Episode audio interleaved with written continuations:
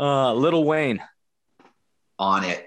Yeah, let's go. Little Wayne. If I were to pull up my Pandora, uh, Little Wayne's a, a state, and that's how that's how I am. I say Little Wayne, I guess, not Little Wayne. So.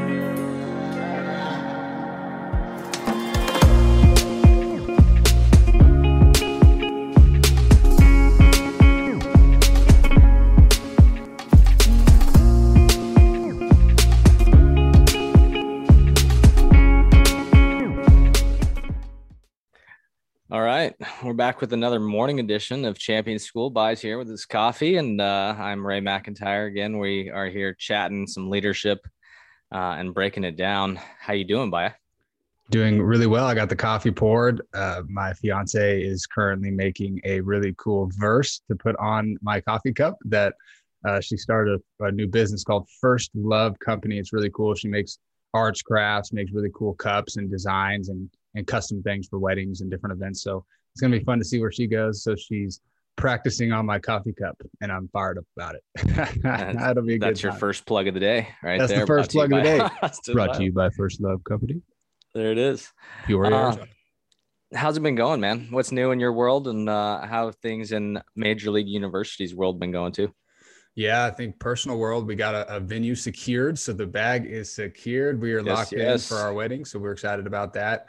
Um, a lot of good stuff. Got to have some dinner there yesterday with my brother and his um, girlfriend and their kid, which was pretty cool to go over there and, and see them again. It's been a while. And um, MLU wise, we're, we're doing good, man. We're getting ready for a great fall. We've got some really good events set up. We've got two or three new states, I believe, that we're going to be going to New Mexico, Texas.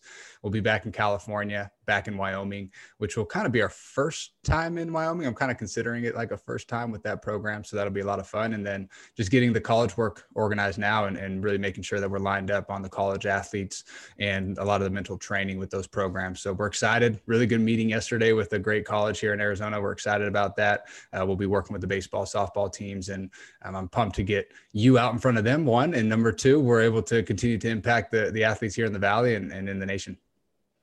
Yes, Valor baseball up there in uh, Cheyenne. We are pumped to be out there again, man. Like I, something about that trip was just like it felt homey. It, it was like a, a new environment, and the people, you know, obviously the people make the trip. So excited to get back out there with those guys.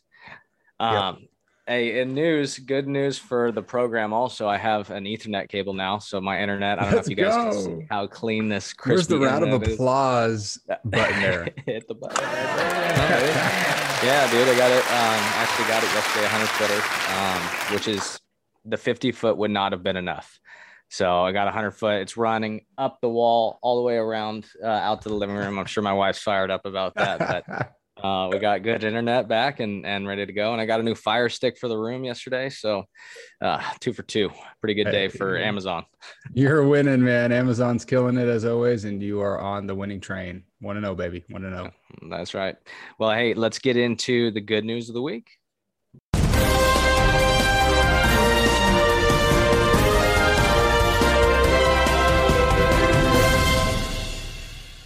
Uh, first, first good news of the week. Uh, read this article. Well, didn't even read the article. Just read the headline and watched the video. Wild. Birthday party guest jumps on alligator's back after it bit its trainer and would not let it go. I saw that. Did you see this, dude? That was Wild. insane. Did you see the video? Yeah, and it looked like the arm was like a dummy. It was just, Yeah. But but here's my thing with that Ray is how do you maintain the poise and relaxation from the tr- from the trainer? Incredible. At one point, they both sat there calmly and asked each other their names. And and you know whoever it was, uh, the birthday party guest at the zoo is this older gentleman. He's hanging on the back of this alligator till it finally lets go of the trainer. This woman gets out of the thing, and then he has to find his way off of the alligator with the al- the alligator biting its leg off. You know, like insane. Shout out to that guy. Good news of the week number one. Beautiful. Uh, good news of the week number two. Schools are starting to get back in session uh, out there in Arizona too. Yes, yes, yes. Uh, big time good news there, Ray. I'm glad you brought that up. I've asked a lot of the athletes here personally and, and just the ones who've gone back to school in general. And I've asked just, hey, what's the difference? Would you prefer in person, online? Would you prefer this, that? And they all have said for their mental health? These are 14 to 18 year olds, some six or some 13 and 12.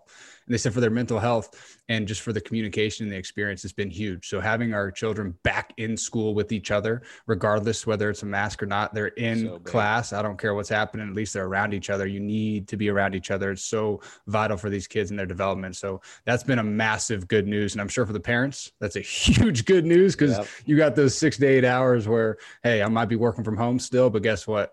My children are not around. I don't have to tend to them for these six to eight hours. They can go to school, get around other people, meet some new friends. So that's been a massive good news, Ray. I love it. Yeah, it's a huge stressor. I mean, and not that the kids are the stress, it's just that having to focus and make sure that they're doing all right, you know, 24 seven is, is a lot, you know, for a parent. So fired up schools are getting back in and uh, same thing out here in Cali, same things are going. So hmm. uh, UC Davis, even they're, they're going full on. Hey, there'll be limited online courses available. So uh, they're, Love they're it. putting the money on the table. So fired up, born. Um, one more piece of good news, scary news. Chris Bassitt last night in the A's game, uh, A's White Sox got hit in the head uh, with a line drive off the bat. Uh, but he did roll off conscious. Uh, he said, I've been kind of following up the story.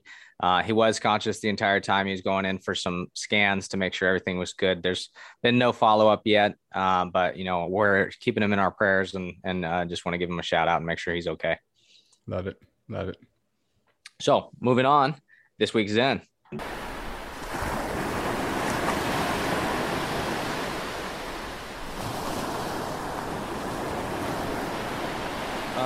Uh, Zen of the week. Hey, I just wanted you to kind of jump into visualization. You know, we've been talking a little bit about it. We have our visualization tapes. Uh, we have a link out there if you want to get on that. If you're not on the weekend newsletter, that's kind of where you get those. But uh, visualization, why is it so important? Why was it important for you? And and how does somebody kind of get started in it? Yeah, it's a great question, Ray, and it's a great Zen of the week because it's ultimate Zen status, baby. We call it Zen Warrior, and our Zen Warrior term, I hope we've coined it, is uh, calm mind, relentless competitor you got to be in control of yourself before you control your performance. So visualization is the ability to see it, feel it, and believe it before it ever happens. You see all things twice, first in your mind, second in reality. And that's why visualization is so powerful because it trains your mind to show and tell your body what to do when you get out there on the field. So whether you're in baseball, if you're in business, if you're in basketball, it doesn't matter what sport or what you're doing. You can visualize yourself having success, feeling yourself having success, noticing those emotions, and really encompassing all of your senses within the visualization. That's the, the true key power into the visualization. So I'm a huge fan of it. I remember in college, we went through it a lot. I was first introduced, I believe, our, our junior year. We had a couple different people come in, uh, Carlene, Dean, Alan Jaeger. So there's a ton of awesome people that came in and got to speak to our program. And what I noticed, and what I'm sure you noticed as well over those couple years, was everybody started to talk about breathing and visualization. And eventually we had to buy in. And Coach Johnson made it a staple within our program. We did it every day before we went out to practice or game. It did not matter. We did not waver. And I finally bought in when it was uh, our spring season. I remember we faced Jordan Brink. He was with Fresno State, and he absolutely carved us and carved me. I was 0 for 4, three Ks, dude, broken metal bat. He dominated. And I, I remember we faced him two weeks later and I said, This is never happening again. I'm not allowing this to happen. I'm so angry about this. Like, mind you, he's really good, but I'm not letting him do it. We're competitors. And I visualized facing him from Monday to Friday night. And I saw everything, right? I saw the fastball up out of the zone, the wipeout slider in the dirt. And then I saw the mistakes in the middle of the zone. And on that game on Friday, there's 30, 40 scouts down the left field line. And I'll never forget, I swung that four times and got four hits, two home runs, two long line drive base hits. So it was the best game of my career. And I credit majority of that to the visualization and the process that Coach Johnson and, and all of those amazing teachers of the mental game came in and taught us to use it. And it really just comes down to buying in. So visualization, the ability to see it, believe it, and feel it before it ever happens. And it just starts to train your body to encompass those feelings, to encompass those motions. So if you're an athlete out there, start to visualize the mechanics that you're going to do, or maybe seeing yourself in perfect rhythm rhythm or flow. And if you're making adjustments, visualize those adjustments too. It's going to expedite the process for you. If you're a parent or a businessman or woman, go out there and visualize your business thriving or visualize yourself getting into a new environment or maybe taking that next step in your life, whatever that might be. It's such a powerful tool and it starts to train our mind and body uh, for your ultimate higher power and, and purpose. So we love visualization, man. It's a staple of our program. And if you haven't yet, go on over to majorleagueuniversity.com and subscribe to the newsletter. You got four free visual visualization exercises to help you get started, to help your children or your athletes on your team get started. It's it's so good. Uh, I highly recommend going on there and getting those. Yeah, every team I've been on uh, since I've gotten to college has has used that visualization piece. Coach Johnson, Coach Hill, especially. Uh, it might even be where he started that, you know, pregame breathing and visualizing. Um, but yeah, huge component, man. I mean, there's the story that is about that guy that was in jail and in prison. He was an average golfer, probably like myself. Uh, you know, I'm like a 24, 25 handicap on a good day. So, uh, you know, not a stud, but he ends up going to jail uh, and he's locked away for, I think, a year. And every day he's visualizing that course from, you know, the smells, the blades of grass, the swings he's taking, how he's hitting approach shots and, and working out of some tough spots. He goes out first day out of jail and shoots like a three over, which is incredible. I mean, he took 19 strokes off without even playing the game. So uh, really cool story. And, and the idea of visualizing is it's just setting yourself up for like deja vu, man. Like if you can see it before, you know, you're running through it when it actually happens, it's just that much easier. I love that. Ray, real quick before we get into the segment, how did you and your coaching staffs implement visualization and breathing into a daily practice routine. There's a lot of coaches and parents, or even parents who are travel ball coaches who are like, man, I, want to do this, but I don't know how. I don't know exactly how to do it. What would you recommend for them to work it into their practice plan or just make it a staple within their program? Yeah, it's it's tough sometimes because you feel like you're so stressed for time, but really it's only five minutes. You know, if you tell your guys five, we take longer than that to set the field up sometimes. So if you can get the field set up and ready to go, take those first five minutes to just lay them down on the outfield grass and literally get them to start focusing on the breath, uh, get them to pull into the moment, uh, I think that's the hard thing, right? When we we go through these slumps, we start thinking about all 15 at bats that I've had before that, rather than the one at bat in front of us. And the idea of visualizing and breathing is just getting them to draw into that moment and see them success successful in that moment. So, um, yeah, I would I would sit them down in the outfield. Uh, Coach Sheetinger does it a lot, right? Uh, with Georgia Gwinnett. Uh, check that out. He has some stuff online about it, but really just laying them down the grass uh, walking them through their their high, highlight reel is usually a pretty good one, or even just getting them to calm down and um, you know feel good about themselves. Both of those mm. are are pretty easy ways to to get the boys going.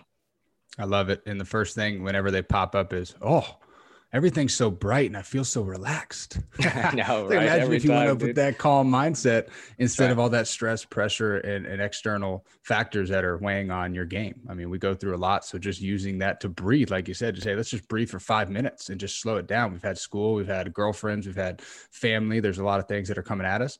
Let's just slow it down and give some time for me. I love it, Ray. So good. Yeah, it's a, easier said than done, folks. I, I had a yes. golden sombrero in my Sunday's game, and uh, you know I'm looking forward to the next one. That's all I can say. Uh, anyways, the next pitch, baby. Uh, speaking of next pitch, we're going into a talk with Doc McMullen, one of our best best friends, closest people. Uh, new dad, actually. Uh, let me give you the rundown. By the way, he talks about this. I didn't know he was at this many colleges. So check this. Uh, Golden West College, UC Riverside, UMass, USC, Nevada, Chapman, Puget Sound, Chapman. That's wow. been this man's path. And he breaks it all down with us. He talks leadership uh, and, you know, he just has a good chat. So uh, looking forward to it. And if you could hit the button for that conversation with Cam.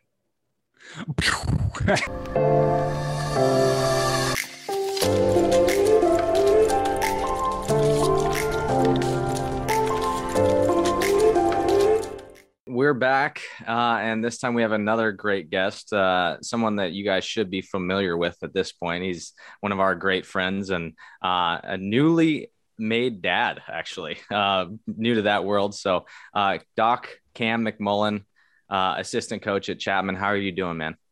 I'm doing good, buddy. How are you guys?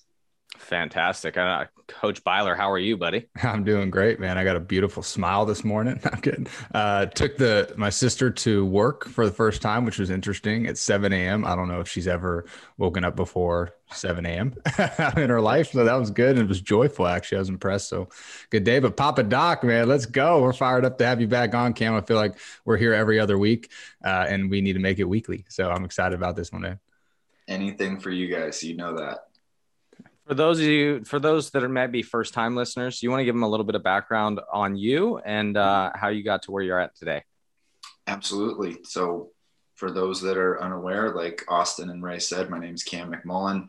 I'm the recruiting coordinator at Chapman University here in Southern California.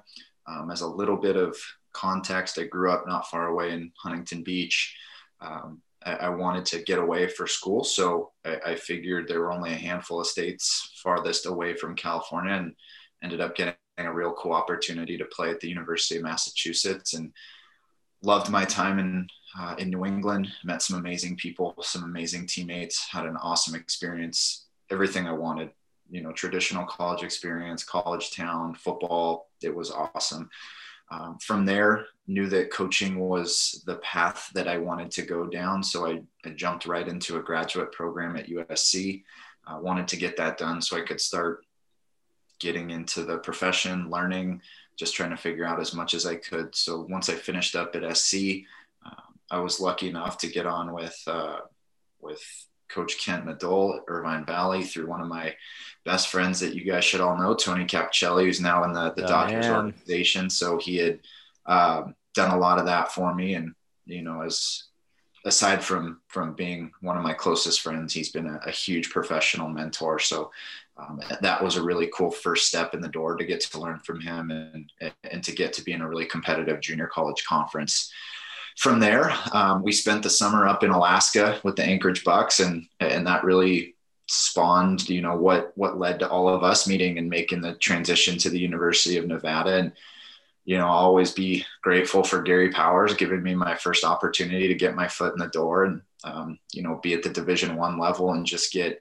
thrown right into that world and and have to learn. And it was a really cool experience. And from there, was fortunate enough to be able to stay on Coach Johnson's staff for two years, and after that, uh, Coach Bruce's staff for two years, and uh, five years in total at the University of Nevada. And while I was there as well, was um, put in a pretty cool position to be able to do my PhD. And without Coach Johnson and Coach Bruce's understanding, I would never have been able to do it. And so I'm forever in debt to both of them for letting me pursue those sorts of things. And from there, I knew I wanted to coach and wanted to start learning. And, you know, when you're in the, the ops role, it's just a little more on campus. It's a little more administrative. And, and so I knew that part of my growth was getting out and recruiting and meeting people and learning how to evaluate and learning how to forecast and project. And so I knew that I wanted to try another level out, having spent five years at Nevada. Um, and it was one of those right place, right time situations where Coach Laverty here at Chapman had a, a position available. And I made that transition and um, got on with a, a, great coaching staff and was able to get out and recruit and meet people and start learning those sorts of things. About nine ten months later had a pretty cool opportunity to go up to the pacific northwest up in washington um, as an associate head coach at the university of puget sound. And um, thanks to coach halstead up there that was my first opportunity to do a lot of things that I had wanted to do on this path to becoming a head coach, you know, help with scheduling, um, run the offense, coordinate the defense, get to, you know, kind of put my own personality on, on the players that we brought in and how we were going to build the program. And for that, I, am forever going to be in debt to coach Halstead. And that's Austin kind of how we started our, you know, professional relationship. Um, and, and I'll kind of pause on that for, for a moment um, and we can circle back if if you wanted to. But from there, you know, we had planned to be there for a couple years, and in the unique coaching world that we live in, um, Coach Fox, the previous record, recruiting coordinator at Chapman, had an opportunity to leave and go become a, a head coach. And when that happened, Coach Laverty called and um, you know said that he wanted me to come back as the recruiting coordinator, and that was certainly something that my family and I were interested in. And uh, we made that switch and it was a pretty chaotic pretty chaotic year because it was a move. Sasha and i got married and then a move back down. So it was a little a little turbulent you might say but um, i just believe we were exactly where we were supposed to be and everything worked out exactly the way it was supposed to. And here we are going into the fall of uh, this will be year four at chapman and like uh, like Austin and Ray suggested, we just welcomed a, a, baby girl into our family. Her name's Caroline, and uh, it's been cool adjusting to becoming a dad. And I say adjusting like I have any clue what I'm doing. So I'm just, it's, it's, one of those fake it till you make it moments. Like, yeah, I got this fatherhood thing figured out. So, um, but it's been pretty awesome. And, um, you know, I'm hopeful that over the coming years, maybe there's a chance to transition into a head coach role. But uh, we're really happy here at Chapman and uh, not in a incredible rush to leave this place. That's for sure. Yes, I think uh, we just spent some time down in Irvine, and that is exactly where you are living. And we're a little jealous because of the greenness and the openness and how beautiful it is down there. So I think it could be worse. but I'm getting to spend some time around Coach Lav and yourself, Cam, and learning from you guys and seeing what you guys are doing with that program down there at Chapman University has been really cool. And um, just the, the the in-depth detail that goes into your recruiting. You guys are a different school where you kind of have to have a certain GPA and a few different requirements in most schools to get in. So I'm sure it's got to be a challenge. But um, I'm curious, Cam, because just because of your background, you played or coached, sorry, under so many different coaches, right? You've had Coach Powers, Bruce, um, Laverty, Johnson, et cetera, and um, Coach Halstead, right? And there's so many really good coaches that you've been able to learn from. And your goal is to be a, a head coach one day and, and run your own program. What is that? How do you maintain that learner's mindset?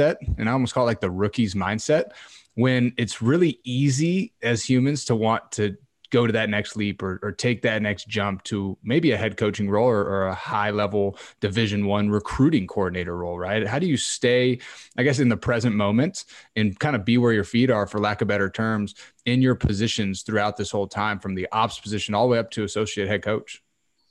Yeah it's a really unique aspect of this profession and one thing i've at least attempted to want to do is is share a lot of those same components you just brought up from uh, from a mentality perspective. And each role is going to have its unique responsibilities. And and ray you obviously understand it having done the ops position for a handful of years as well.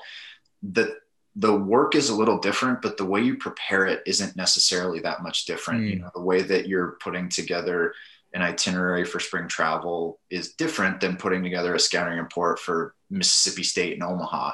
But like the intent in which you have to put it together doesn't really change. The way you approach the work doesn't really change. So I've tried to at least take that mentality and attitude to whatever work that um, we might be doing. And obviously, in this case, in this role, it's predominantly geared around recruiting. So we just want to make sure that we have a really good understanding of you know the players that we need to see the events we need to be at the coaches we need to touch base with the scouts we need to coordinate with. And like you said our recruiting is a little different here at chapman and we're pretty uniquely positioned to be able to recruit kids that have professional aspirations. And you know over the last handful of years five guys in pro ball in the last three or four years we've had a third rounder. We have uh, a handful of other guys that we think are going to be really exciting. It just takes a little bit of a little bit more perspective in how we have to recruit and evaluate. So a lot of what we're trying to forecast is not necessarily do we think this kid can be a good player at Chapman?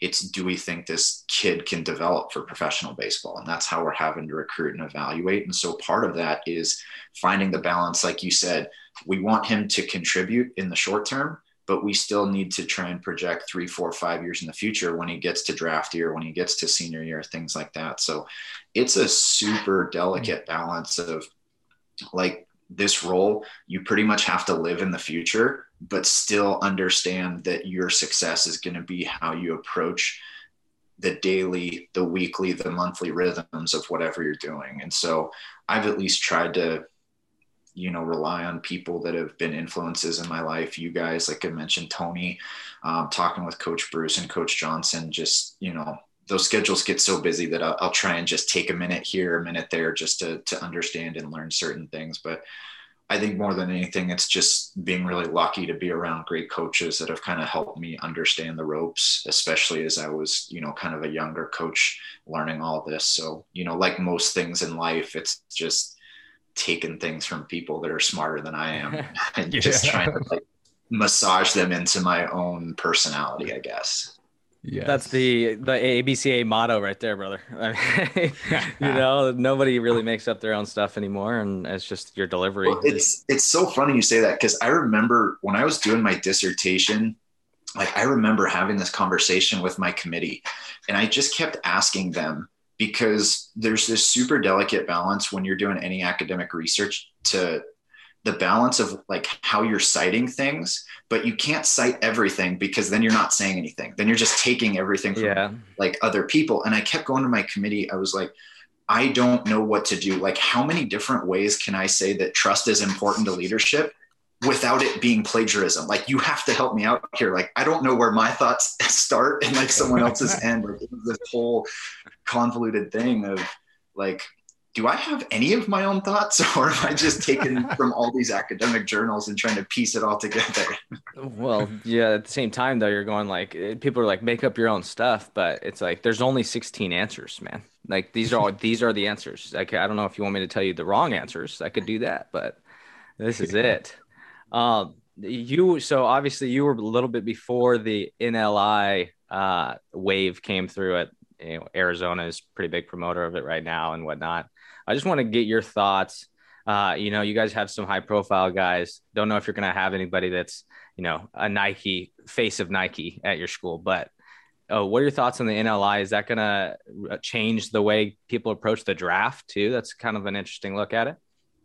I think potentially. Um, truth be told, at our level, I don't think it's going to be something that we experience too much. Um, we're pretty fortunate that we can recruit some guys that do have professional aspirations, but you know, Nick Garcia, our our third rounder, he's he's an anomaly. You know, we're not under any illusions that we're turning out, you know, top five, top 10 rounders year after year after year. Now we have over the course of our program, but that's kind of a unique situation.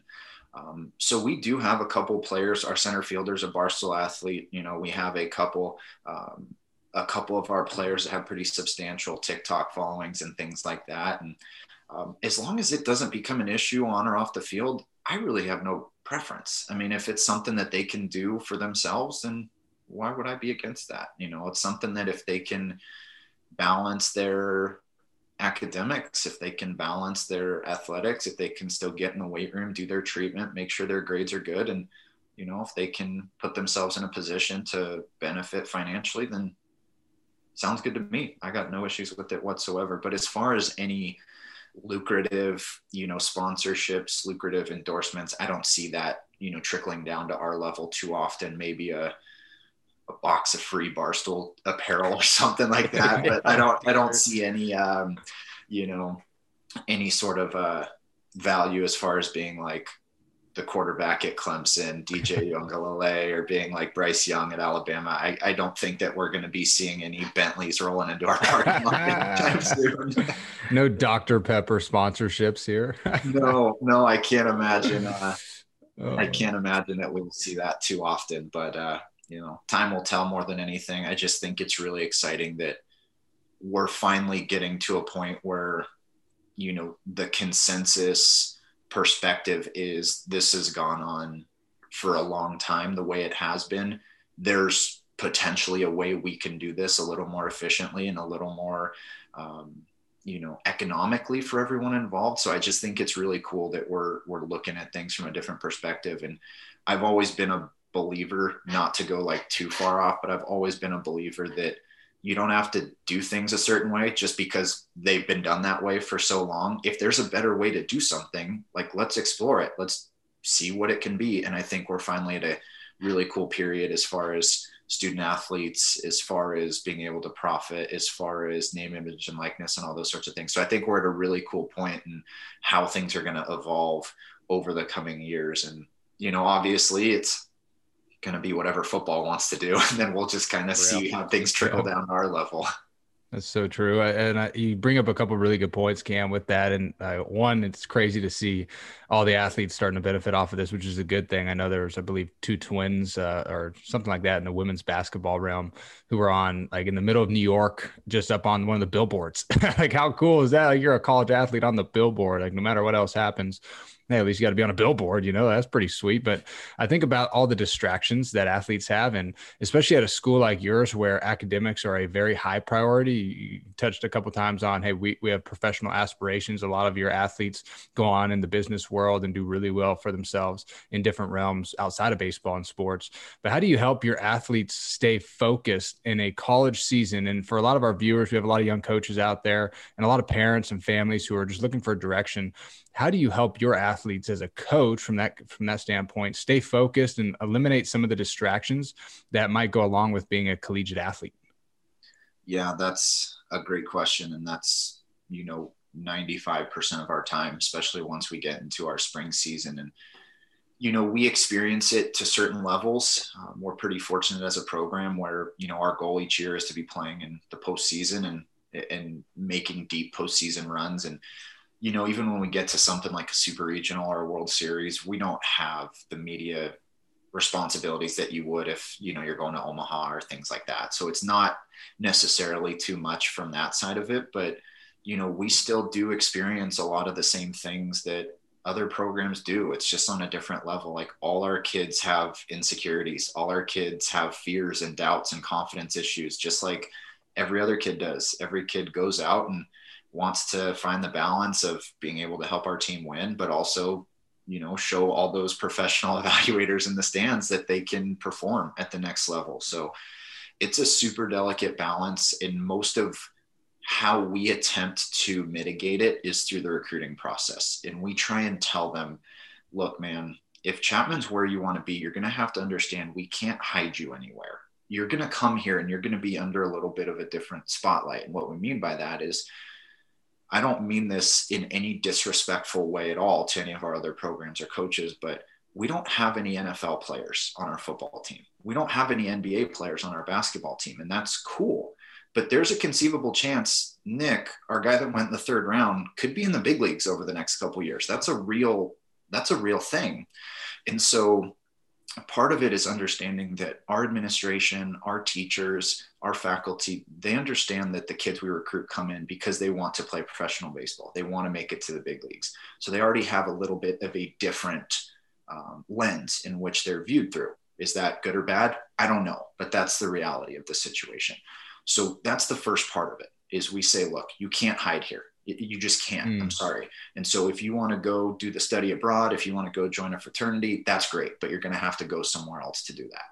And so once we get them on the visit and once we get them on campus we say look the reason that we've been able to have the success that we've had is one we've had a billion great coaches before us that have laid this foundation. And two because our guys know exactly what we're about and we want guys that want a great education because we can't get you into school if you don't we want guys that want to compete for four national championships while they're here because we feel pretty confident in saying that we're one of a few schools at any level in, in the collegiate baseball spectrum where you're going to have a chance to compete for four national championships while you're here. Is it going to work out that way? Most likely not. But you'll be in those situations. You'll be playing in the postseason. We'll be competitive in all of those types of moments that we want. And then last, we want guys that want to play professional baseball. And so when we're upfront about those three things, when guys come into the program, we've got them. We know they're about the right things. And so if they are veering off the path a little bit, we can sit down and have this talk, man. It's like, look, did you just come in and tell us you want these things, but you don't actually want to do it? And they're like, no, coach, I do. Like, well, then you need to start doing it because it's incredibly competitive to get time in our program. We have six or seven pitchers that get 95% of our innings. We have seven position players that get 95% of the at bats. And then there's that final 5% on both ends that are competing for spots. So if you're letting things off the field kind of take our guys in different directions, mm-hmm. it's going to be pretty noticeable quickly because there's so much competition. There's so much um, that goes into to our program and the one thing that we always tell our guys is, you know, especially in this transfer market, transfer portal, college free agency world that we're living in, we're one semester away from having two or three kickbacks that come in. And, so you have to be prepared for that. You can't be scared of it. You can't be scared of competition because if you are, you're not going to make it. And we don't say that to be like anything but honest. If you do not thrive in a competitive setting, we are just not going to be the place for you. So we just want to be as upfront and honest as possible with players. And I think when we do that on the front end, all of those things that you just mentioned, which are so valuable as far as understanding perspective, ignoring the noise, making sure that they're focusing on the right things, kind of just take care of them themselves. And so we can kind of help just make sure if they're veering off the road, we just get them back in a little bit. If they're getting too high, we'll just bring them back towards the middle. If they're getting a little too low, we just try and bring them back towards the middle. So we try and do like 99% of that work on the front end so that once they get within the program, it's just all the normal 1% things that we're trying to control them on. Like they're away from home, it's mm-hmm. nice outside, there's pretty girls everywhere. It's just those things that, you know, all coaches have to deal with with uh, with these young men that we're that we're working with. So all in all, most of it will come down uh, to clear communication in the recruiting process and then we just work as a staff to kind of uh, adjust to each moment that that may come up throughout whether it be the fall or the spring Love that. And I love how upfront and honest you guys are with them in the beginning. You set the expectation and the boundary early. And it's just like you said, you do all the work on the front end, right? And then you give them, hey, this is, if you're going to come here and be a part of our university, about uh, a part of our program, this is what to expect. This is what you're getting into. Are you ready to sign up for this? You know, and we're firm believers here, Cam. I know you are too. The off the field takes care of the on the field. And knowing your background in leadership and having the PhD in leadership and teaching a class and a course on it and having some amazing students as well. How does that blend into your coaching style? Do you see any of that kind of uh, transferring over? I know you, you've kind of got to be a, a, leader as a coach, right? You have an expectation to be that leader. You're leading these young men in the right direction for more than just the sport. But how do you use that leadership background that you have in the scientific aspect of it, or maybe the studied aspect of it, into the application of the leadership on the field with your players? Yeah man it's it's a real passion that's for sure and that was really the driving force of wanting to pursue the the doctoral work with it. Um, and, and that's really what made grad school i think a bit for the lack of a better word easier than undergrad was everything that we were studying i was super into. And so it just made the whole process much easier because you're just interested in everything. And so starting from that point that really you know, kind of meshed well with what my coaching personality was, I guess, to use somewhat of a cliche phrase. But one of the biggest things that at least I've wanted to help um, Coach Laverty, our head coach, with is potentially understand some of the guys that are better suited for leadership, whether it be their personality, whether it be their fit within the program, and other guys where it's, you know, it's probably best to just let this guy do his own thing and understand that he's one of those like to use a great expression that I've always loved as far as any team. Um, and it came from a book, uh, Above the Line, uh, the Urban Meyer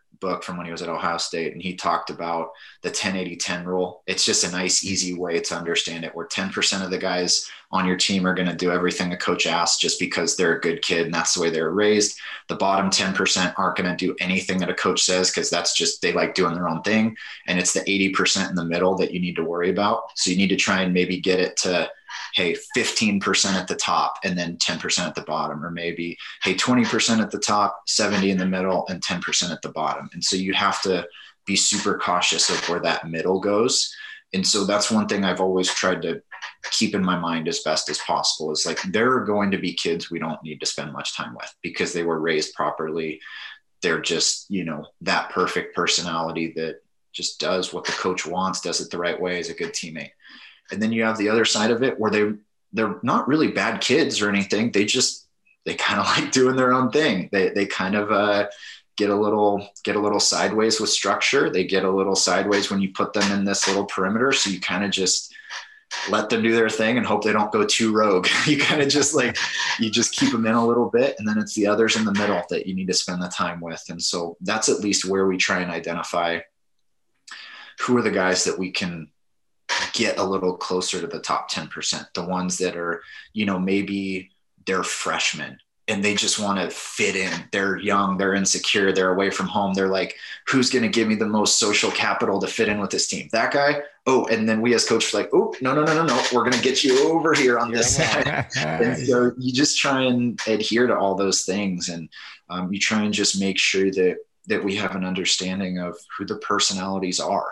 And there is a definitive law of diminishing returns when it comes to leadership, where if you put too much on a kid and he can't handle it, it's going to influence the on field product. And if mm. you have a kid at a premium position on the field, whether it be catcher, shortstop, center, you pick, if their performance starts slipping, is the leadership that valuable? I, I don't know. And that's a case by case thing where each coach is going to have to somewhat differentiate. And then you have some kids that thrive in the leadership role and they can handle the pressures, they can handle all that's associated with it. But it's a really hard thing for young kids, especially ones that are going through a lot emotionally, hormonally, uh, things like that. It's a pretty tough thing to go to one of your boys and say, Hey, man, that's unacceptable. We can't do that. You need to be better. That's a really hard thing to do because then you got to go home and live with him too.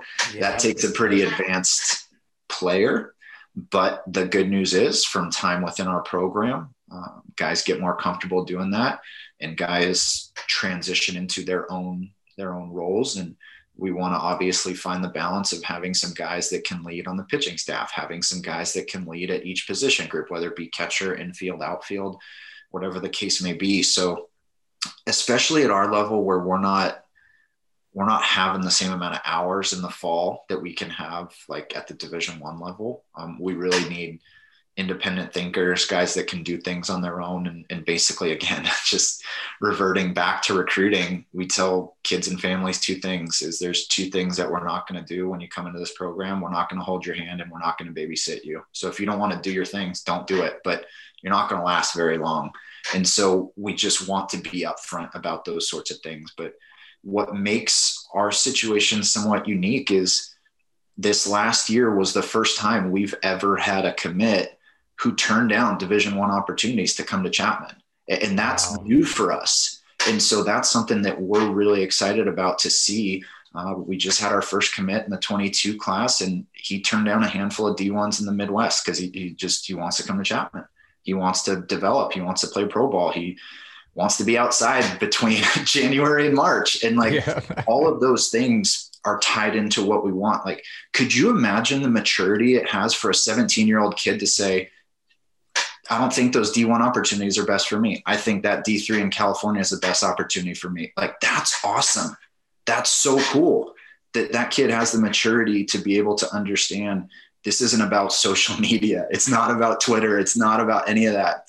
It's about coming in and having a chance to make your dream of playing professional baseball come true. Oh yeah, and if it doesn't work out, you've got a great degree from Chapman and you're going to do whatever you want. And like that's Mm. the first moment from a recruiting perspective where we're starting to break through and we're starting to be able to get these players from around the country where it's like how are we getting him this is working out but for some reason i think the authenticity the clear communication and, and all of that just comes in. And i think part of where our success comes from a leadership perspective is just recruiting those personalities. And then they come in and they just have the freedom to go be themselves.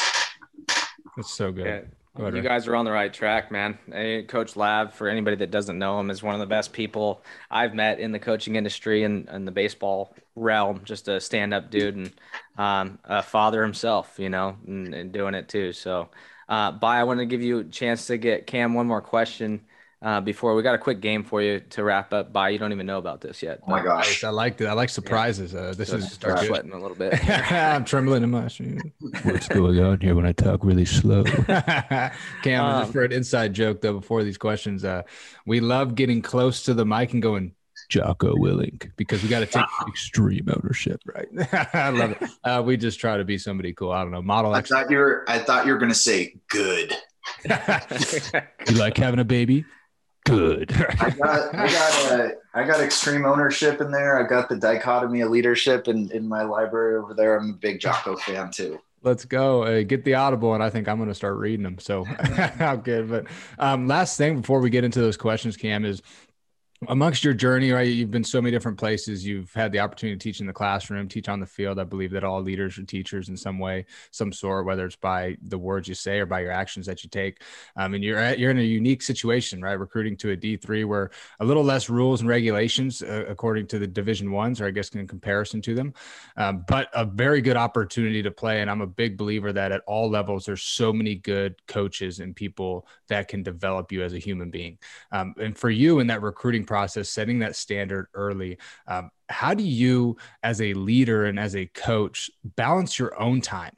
Because I'm very curious because a lot of coaches, man, I think COVID opened the eyes for everybody in this world that, hey, I can take some time away from what I do all the time. And my identity is not always found in getting to the top or being the best athlete. Uh, but having some other time off the field, you just had a baby, you have a beautiful wife, um, you have so much going on in your life, but you're also leading a program and helping these young men develop. How do you balance your own time and how do you still find time for yourself as a coach at a high level, doing incredible things? And oh, by the way, you still teach too, right? So there's a lot going on. So how do you find that time and space for yourself, Cam?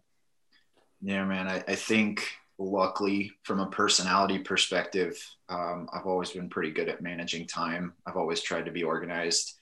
Um, and, and, from that perspective i think it helps me kind of compartmentalize the day a little bit. And from i mean you guys know there was a point in my life at nevada where it was at the field at probably 5 5 30 a.m and didn't leave till about i don't know 10 30 11 p.m you guys saw it. I mean you were there experiencing it. And, and there was a point in my life where i was willing to sacrifice everything to to make this dream come true. And, and i think that's something that's really valuable for young coaches. Like you have to understand there's going to be this sacrificial point of your career where it needs to be your life for one year two years. Now i did it for a little longer than maybe most would but that's the decision i made. And, and i don't say that for sympathy or anything. That's just the way it was. But now with where I'm at and obviously Caroline has given a lot more perspective to my life. Like I'm not willing to sacrifice my family or health or anything like that to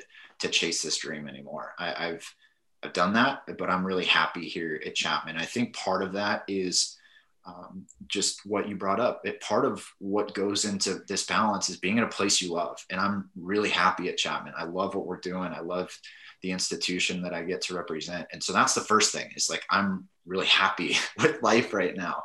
Yeah. And I think coming out of COVID, it, it, put into perspective how unhappy a lot of people were. And so I don't take that for granted anymore. I'm not, I'm not in a rush to leave a place that I'm very happy. so that's kind of the first, you know, attitude perspective of all of it. But second is, you know, understanding that most of my life right now is um, serving others, particularly my wife, Sasha, and, and our daughter, Caroline. And, um, you know, that's a pretty big, uh, slightly overwhelming task at times. And so understanding that, I mean, Biles, we were just joking around before, like understanding, hey, I might let, like working out at night, but I'm gonna have to figure out some other time to like get a workout in just based on you know what Caroline's doing. She's the most important thing right now, and um, Sasha's the most important thing right now, and and they're the priority. And so mm.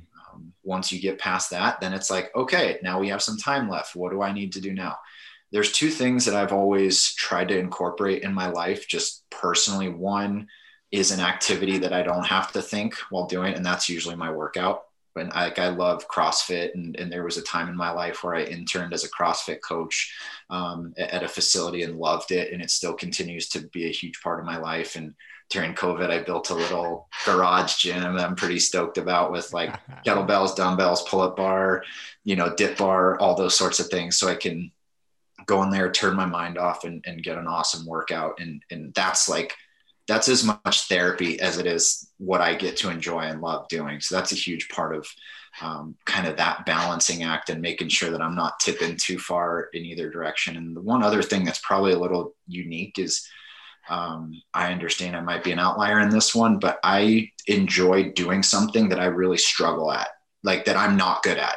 And that I think is really challenging. So just as a thing over the the last i don't know a couple months during covid like i've started trying to learn french and it's really hard because i'm not good at it and so i like having the mental struggle like of being really bad at something and having to learn it. And I know that sounds weird, but like I enjoy going through that process of learning and, and trying to understand something that I have no previous concept or connection to. And that's been really stimulating mentally. And I just think kind of throughout life, we can get into cruise control a little bit and just, mm. you know, go with what's comfortable. And when you jump into a situation that's uncomfortable, whether it be trying to figure out parenting or trying to learn a language that you've never had a connection with, I, I think that the other end of the spectrum of turning your mind off while you're working out or doing whatever, and then having your mind be overly stimulated to the point where it's like freaking out because it doesn't get it. I think that balance is really good. And then in the middle, you're trying to just kind of like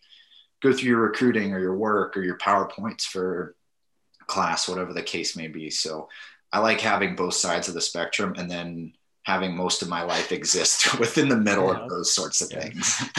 Uh, it's so good, Cam. And, and just to kind of beat off that, Ray, and then we'll get into those questions is um, reading a book right now called The Subtle Art of Not Giving a F mm-hmm. bomb, right? And it's a, it's a great book. It's a little different outside the box. Uh, he's very creative with his writing and, and it kind of draws you in. And I was turned off at first because I wasn't used to it, right? It was something different. And I started reading, like, man, it's pretty good. But the, the chapters I just wrapped up with was nobody who's ever been successful or, or accomplished greatness in whatever way you might define that ever got there without struggle. And so you going through the mental struggle there, learning something new or pushing yourself or even going to your lift at 1.30 instead of 6.30 at night, right? Because you got your baby and your wife and people to take care of in your life that truly mean a lot to you is uh, nobody in life gets anything worth having without struggle in it. So that was huge. And um, even before that, I want to go back to, to um, if you haven't listened to it or if you're new to our podcast, go back and listen to our previous podcast with Cam about his, um, I call it your own dichotomy of leadership and, and really your own philosophy that you put together um, with your formula, which is incredible. So if you didn't get a chance to check that out before I forget, go back and check that out um, after you listen to this one because it's really good to have a, a clear philosophy on what is leadership. Yeah, man, it, it was a pretty unique thing in life when I ran upstairs and got super excited to tell my wife I, I, learned how to say hello how are you what's your name in french? I was like that was like as proud as when i finished my dissertation. That's right. We, and, and you had mentioned that uh, for anybody that hasn't had kids or worked with youth when you're the only one and there's three four kids one kid around you are the adult in these situations. So when something bad happens you know when when hits the fan it's your it's on you now. Like you have to do it. There's no one else to turn to you know? So it's it's a real eye opener on the leadership side. Um our game for you my man you're, you're gonna be going to do that who knows? This might suck but we're gonna let it ride. Uh it's called on it or off it. You've you, you know buy or sell similar. You're either on it or off it. I'm gonna give you 10 things.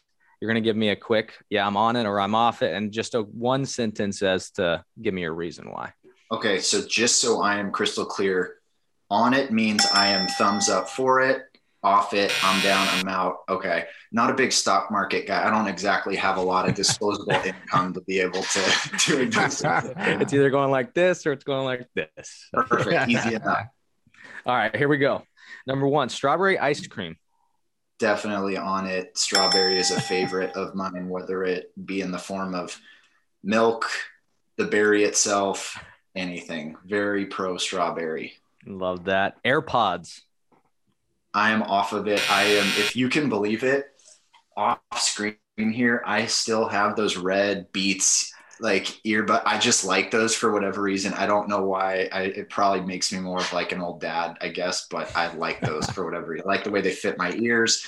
And I just believe you don't have to have those in at all times when you're living your life.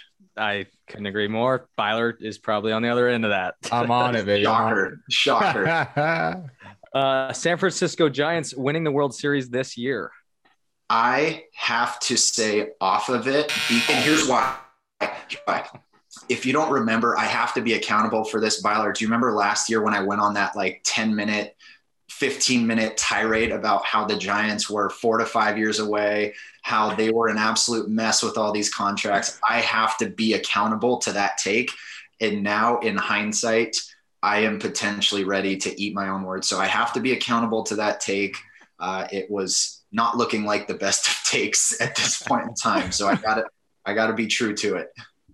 I, I get it. The Olympics in general, the Olympics I am off of the Summer Olympics, but I am on the winter. I've always preferred the Winter Olympics because it's something that um, I just think there are more sports that that don't quite get the same platform, whether it be the speed skating or the luge or the ski jump or bobsled. I just think it's more of a, a little bit of variety in, in something that I am not familiar with. So I love getting to watch the Winter Olympics. The skeleton is the scariest Oh thing my of all time. Oh my god, Uh, Little Wayne. on it. Yeah, let's go. Little Wayne. If I were to pull up my Pandora, Little Wayne's a, a state, and that's how that's how I am. I say Little Wayne, I guess, not Little Wayne. so. Um, yeah, he's a, he's a personal favorite as far as the workouts go. TikTok. off. Don't have it on my phone. Have no desire to have any connection to it. But admittedly, that kind of stems to all social media. Hey, I, and you're a dad now. Don't need to don't need to see it. Uh, cryptocurrency. Off of it again, I don't understand regular currency enough. I don't need to dive into like this virtual currency. Yep. There you go. Little League World Series. Off, not because I think it's anything other than awesome. I just don't have a personal interest in in it that much. I do think it's great for the sport, and I do love the attention that it gets, and I think it's a really cool thing to experience. And um, from that perspective, I love it, but just personally, not not the not my cup of tea. Pineapple on pizza. Oh, as far off as possible. thank I you, love- thank you. I love pineapple, but I love pizza, and I just don't know that those two. belong Not the blend. Last one. Newly uh, acquainted dad changing diapers. I'm on it because there are like it's hard to describe, and I know you guys will understand it eventually because I didn't understand it until now. But like there are no words to describe how awesome it is to just like spend any time like looking at your child and whether it's that which they can be pretty gross like it's still just like one of the coolest things ever so I, anything with her um i'm on it for sure You've dominated this segment. Um, we are going to try and wrap this up so you can go spend some more time with your daughter Caroline and and beautiful wife Sasha. Bye. Did you have anything else to wrap up with you, Coach Cam McMullen? You're the man, dude. Uh, Once again, we can't thank you enough, dude. Yeah, we're super grateful for you, Cam. Just everything, your friendship over the last seven, eight years now, however long it's been, it just keeps growing, man. It's been really cool. We're excited to see this fall and, and just continue to follow your progress as, as you continue to go on. And I want to say a special thank you to you because without you, nobody really knows this, but without you, we wouldn't be where we are today. I remember right. 2018, you called me and we started talking. You're like, hey, would you have any interest in coming and, and helping our players at Puget Sound just believe in themselves? Like, hey, nobody thinks they can play pro ball. Like, at least get one guy to maybe think he can. And I believe Nick, um, I think Nick I believe is his last name, Nick. Awesome guy, man. He ended up going on and playing some indie ball, which was pretty cool out of that. But got to meet some really good athletes. But without you allowing me to come in there in 2019 in January in the freezing cold, sleet, and snow in Tacoma, Washington, we would not be where we are today, man. So thank you for what you've done and for the sacrifices you've made and all the amazing leadership that you've had, uh, not only on the field, but within your family and within our friendship. So it's been an honor, man. Dude don't even mention it it was something that was happy to able to do and i didn't really even do anything other than you stayed at our apartment and cooked you dinner a couple times you, you did the That's rest enough. care the enough. rest and you know that's one of the things that just for any young coach that that just might be listening um, if you can understand that like what we're doing like as me personally is such a small part of the whole process like if if you can get past the ego perspective of understanding there are just going to be some players that don't connect with my personality and that's fine. That's okay. Maybe those players respond to having someone like austin having someone like ray having a different perspective. Maybe it's just from hearing someone different. Eh, like whatever it takes at the end of the day getting the players to develop putting them in positions to succeed and, and putting them in a positive perspective for success is it's all that matters. It- it's really all that matters, whether that comes from something I say, something Coach Laverty says, something that Coach Johnson, Coach Bruce, whoever, whatever it is, just finding different ways to connect with them and and I thought that that would be a really cool experience for them to come up and hear from you hear from your perspectives and you know just wanted to provide some sort of a platform and you just ran with it like like we knew you would. So it was really cool to see and really cool to more than anything it's just cool to like see and remember the conversations we had when MLU was like literally just an idea. It was nothing other than a thought in your head. And like seeing where it is now that's pretty cool just from my perspective. So i, I feel pretty lucky to just kind of have seen the evolution of it. And and i'm just continuing to uh, be so excited for where it's going that's for sure we appreciate that cam. You're the man. Get back to your your your wife and your daughter. Go have some fun man. I appreciate right. it boys. Thank you. Thanks brother. We'll talk to you soon my dude. All right. Yeah man. Coach doc McMullen, one of my favorite people, like we said. Um, what do you think about his conversation? Uh, what do you think about his journey too? I mean, he's he's really seen a lot of different sides of the game. Uh, he's been able to be with the the um, ops side. Obviously, he's done a lot of work in that, and he's really done a lot of work on the leadership side, coaching. So, uh, mm. what were some key takeaways from that talk you had? A lot of different key takeaways. One, his path. I didn't know how many schools he was at and has attended and, and, worked for. Number two, the fact that he's a leadership PhD in leadership and a leadership coach on campus. At he was at Puget Sound when he was there. He was teaching a class, and now he's teaching a course at Chapman um, for business and leadership. It's really cool to see him pursuing other avenues as well as coaching and how coaching ties into not only sports but life. That was very huge. The the third one is hashtag Girl Dad. Let's go, yeah, Cam! Like, fire right, me up. What a great great girl dad, dude. Such an yeah. awesome guy, and I'm just so genuine at heart, and really has the the best interest of the players. But it's his personality, his tenacity, and and his persistence in his work, and that's what I see with him. It's so consistent in what he does. Um, he sets out a good standard for his day as far as who he is and make sure that he takes care of himself as well as his players. And he goes and hits the recruiting trail hard. He's always on the phone, getting in with different coaches and people and just trying to find new athletes, new talent for that program, anybody who would be a good fit. So I just love his path. I love his story. I love how open he's been to it, how it doesn't need to be a head coach now. I know he wants to be a head coach one day. He's going to be a great head coach one day. His leadership is second to none. It's so fun to watch that. But he doesn't, he's not in a quick rush to get out he loves Chapman. He loves where he's at in California. He loves his home and he loves where he's at with his wife. So it's really cool to see that and see somebody embracing the moment and coaching is so tough because you're always so quick to looking out what's next, what's next, where can I go, how can I move up the food chain a little bit. But for him, he's totally okay with where he where he's at and learning the skills that he needs to learn now to be the best head coach when that opportunity opens up for him. Um, what about you, Ray? What was kind of some of your takeaways there with with Coach Cam? Just he's so true to himself. You know, he knows who he is, uh, and he's not going to change that. You know, he he's okay. He understands that there's people out there that aren't a good fit. You know, or even for for him as a friend or for him as a player, it's just not a right fit always. And he's okay with that. He gets that. You're not going to please everybody, and uh, I think as long as you're true to yourself and uh, being the best girl dad you can be, uh, I think he's going to be okay. Caroline you can tell just melts him. So uh, mm. it's going to be really cool to watch him grow as a parent and and as a person just over these next few months for sure. I love it, man. We're so excited for you, Cam. We're pumped for where you're going, where you're headed. If you haven't listened to it as well, if you got to listen to this one, go back and listen to our first podcast. We might even have another one. I think we have two other ones with Coach Cam. One yeah. is strictly about leadership, and the other one's on our YouTube for sure. And it's about recruiting with Tony Capicelli. Um, he's such an awesome dude, man. He's with the Dodgers organization. The guy's a beast. He's been all over the place. And those two sit down and break down so many amazing questions from parents. It was, it was directly inputted from parents and players, as well as some myths about recruiting. So go back and check that one out. It's on our YouTube channel at Major League University. It's so good. And hearing his his structure, but also go back and listen to that first podcast with him. He goes through his uh, his ideals as far as leadership goes and his philosophy. And his philosophy is so good. It's a simple formula. He teaches each one of his programs this every single time they step on campus in the fall, and it's shown to be very successful, not only in his classroom but on on the field as well. So I'm excited about that too. We learned so much from you, Cam. You're the man.